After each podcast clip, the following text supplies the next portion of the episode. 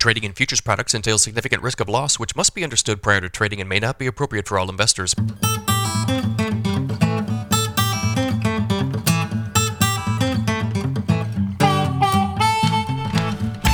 morning, everybody. It's Monday, January 22nd, 5:29 a.m. Central Time. Grain market's pretty quiet, mixed trade early this morning. Let's start off with the funds. So, the fund traders hold a historically large net short position across the grain complex. CFTC released weekly commitment of traders data on Friday. During the week ending January 16th, the funds were net sellers of 34,000 contracts of corn. The net short of 272,000 contracts is the largest since mid 2020. Funds were net sellers of 46,000 contracts of soybeans. The net short of 79,000 contracts is the largest since early 2020. Funds were net sellers of 15,000 contracts of SRW wheat on the week. Large speculators and their selling, it has absolutely contributed to the price pressure here. Here's a chart I threw together yesterday. This is the managed net position. So this is the net fund position across three contracts, corn, soybeans, and SRW wheat. Across those three contracts, large money managers are net short 427,000 contracts. That's the largest since 2019. So the large speculator absolutely is has just been hammering the markets, um, and and for good reason, I think. So they're looking at markets. You're fund trader. You're looking at markets that are well supplied, comfortably supplied. You're looking at a demand base that leaves something to be desired. And you're looking at this situation, especially as it relates to corn, I think, where the farmer is a large holder. Uh, think of it like this. So we grew in this country, according to USDA, 15.3 billion bushels of corn in 2023. Let's just assume, and I don't know what the real number is, let's assume the farmer as a whole has a third of the crop priced, right? That leaves you with two thirds unpriced. So let's say 5 billion bushels are priced, 10 billion bushels are unpriced. 10 billion bushels in Chicago Board of Trade terms is 2 million contracts. There are 2 million contracts that will eventually be offered above the market in corn that need to be sold. So the fund short in the corn market of 272,000 really isn't much in the grand scheme of things when you think of, of supply and demand and just what's actually out there. And I've I've thrown out that number, um, the farmers a third sold, and I've had a lot of people come back to me and said, "Joe, it's not even that high. It's like a quarter. It's like twenty percent." So the the farmer is undersold, and I think I think the large money manager is aware of that. So it's it's um they're taking advantage of the situation. I don't know necessarily that they're the ones that are are pressuring the market and that they're the reason why corn went from six down to four and a half, but uh, it doesn't help. And this is a bad look. And this this sort of net short across the three contracts. You look at this chart back to 2015. This has only happened two other times. Once in 2019 and once in 2018. Um, it lasted for a little while in 1918. It did not very, last very long, but uh, no love for the grain markets among large speculators. The Brazilian soybean harvest is progressing. According to Safras and Mercado, Brazilian farmers have harvested 5.1% of this season's soybean crop. At this time last year, 1.7% of the crop had been harvested. Safras is projecting Brazil's soybean crop at 151.4 million tons, lower than CONAB's projection of 155 million tons and USDA's estimate of 157 million tons. So harvest is underway. It's it's a long process. It takes a while. Um, the weather forecast is wet. This is just the next five days here. I've got on my screen, and it's wet. And if you look at the the GFS out through the first week of February, it's really wet. Some people have even said that it's too wet, and the market uh, clearly is not of the opinion that that's going to be a problem because soybean futures are only what a dime off of uh, the recent lows here. Argentina could turn into a problem. There's very, very little rain in the forecast for these Argentina corn and soybean areas over the next uh, 10 days. The extended GFS introduces some more rain to central and northern areas of Argentina.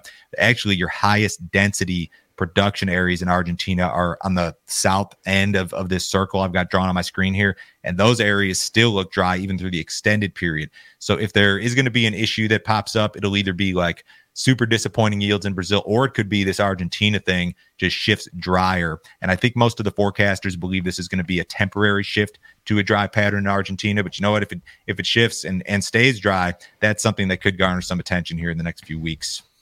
So, if you guys have not checked out our premium content, you need to do so. Joe, can you tell me about some videos we put together last week? Uh, Kip Tom was on again on Thursday. So he's been on twice now in the last, I think, two or three weeks And basically, both videos, he had some terrifying news on the climate agenda front.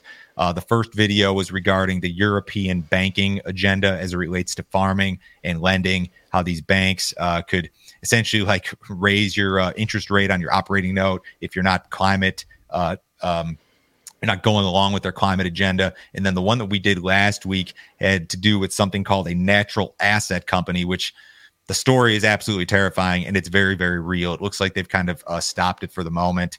Um, and then we did social media circus on Friday. No, I'm not endorsing anybody for president. People got mad at me uh, because apparently in that Kip Tom video, like we talked a little bit about very, we talked very briefly about politics and people thought I was endorsing one candidate, the other, no, I'm not. And these social media circus videos start off as being funny and they turn into kind of educational and thought provoking, I think. Uh, in today's video, I'm going to talk specifically about old crop corn and soybean bushels. What's my plan? What have I done? What should you do if, if you are, are behind or have fallen behind? And quite honestly, everybody's behind unless you're totally sold out. You feel like you're behind. If you guys want to see the premium stuff, go to standardgrain.com. You can sign up this morning. This is a $50 per month subscription. You can cancel at any time. No other fee, no other obligation. Nobody will try to sell you anything else.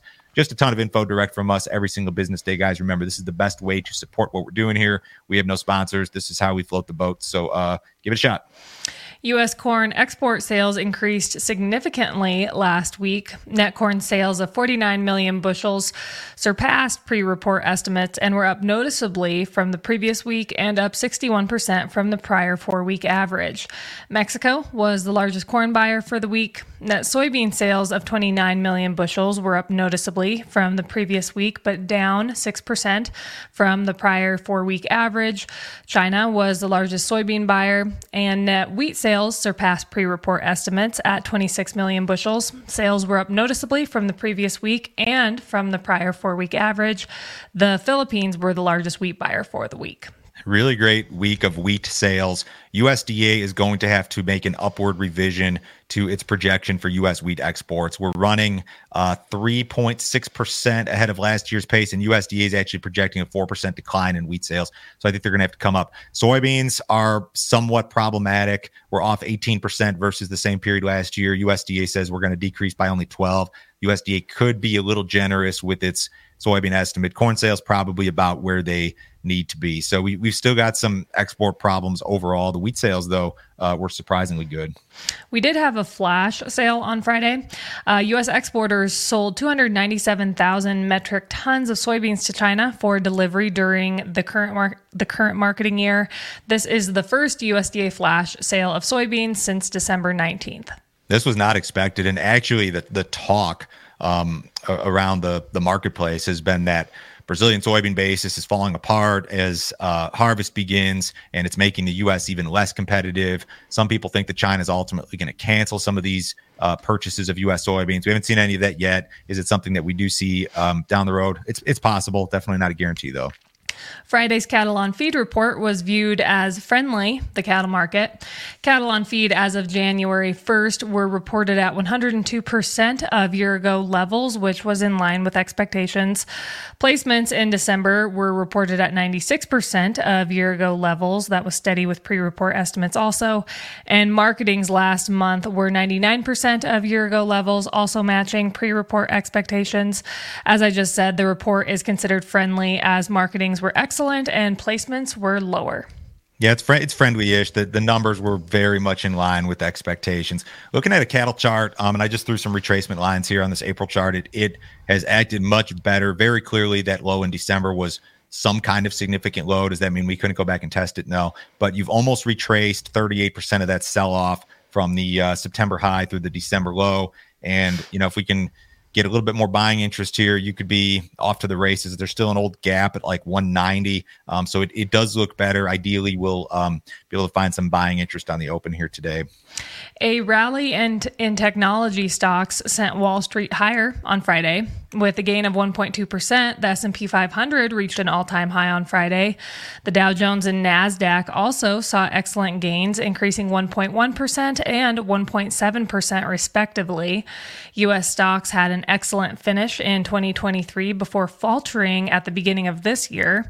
Optimism surrounding how how fast the Fed will cut rates has declined. The market is currently pricing in a 46% chance rates will be reduced at the Fed's meeting in March.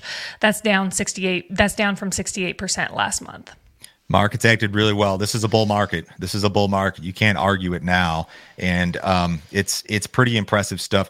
This is Carl Quintanilla on Twitter, and he's talking about um, an Ed Yardeni research research piece. And Yardeni's very well followed among uh, like large traders and macro type people.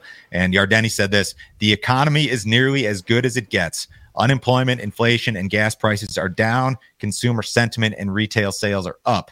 He goes on to say, now that investors' recession fears have abated, they're focusing on company fundamentals. The possible result, an exuberant melt up phase, which might already be underway and might become irrational funded by money moving from interest paying vehicles into stocks and bonds. So that's that's not a popular take. The the popular take right now is oh this inflation situation is still terrible and the job numbers are fake but the S&P is making new all-time highs and uh, the smart people this is one of the smart people are telling you that this is a really good looking situation. And what he's saying in this in this second tweet here is that so much money has gone into these fixed income vehicles like just general treasury instruments the bond market because they're actually paying something now they're paying 4 or 5% and now the people who uh, uh, just uh, rushed into these treasury vehicles or interest paying uh, instruments are saying wait a minute five percent is nothing because the stock market was uh, might be up 20% this year, you know, and, and they're looking at a market that's acting really, really well. So he thinks there could actually be a melt up phase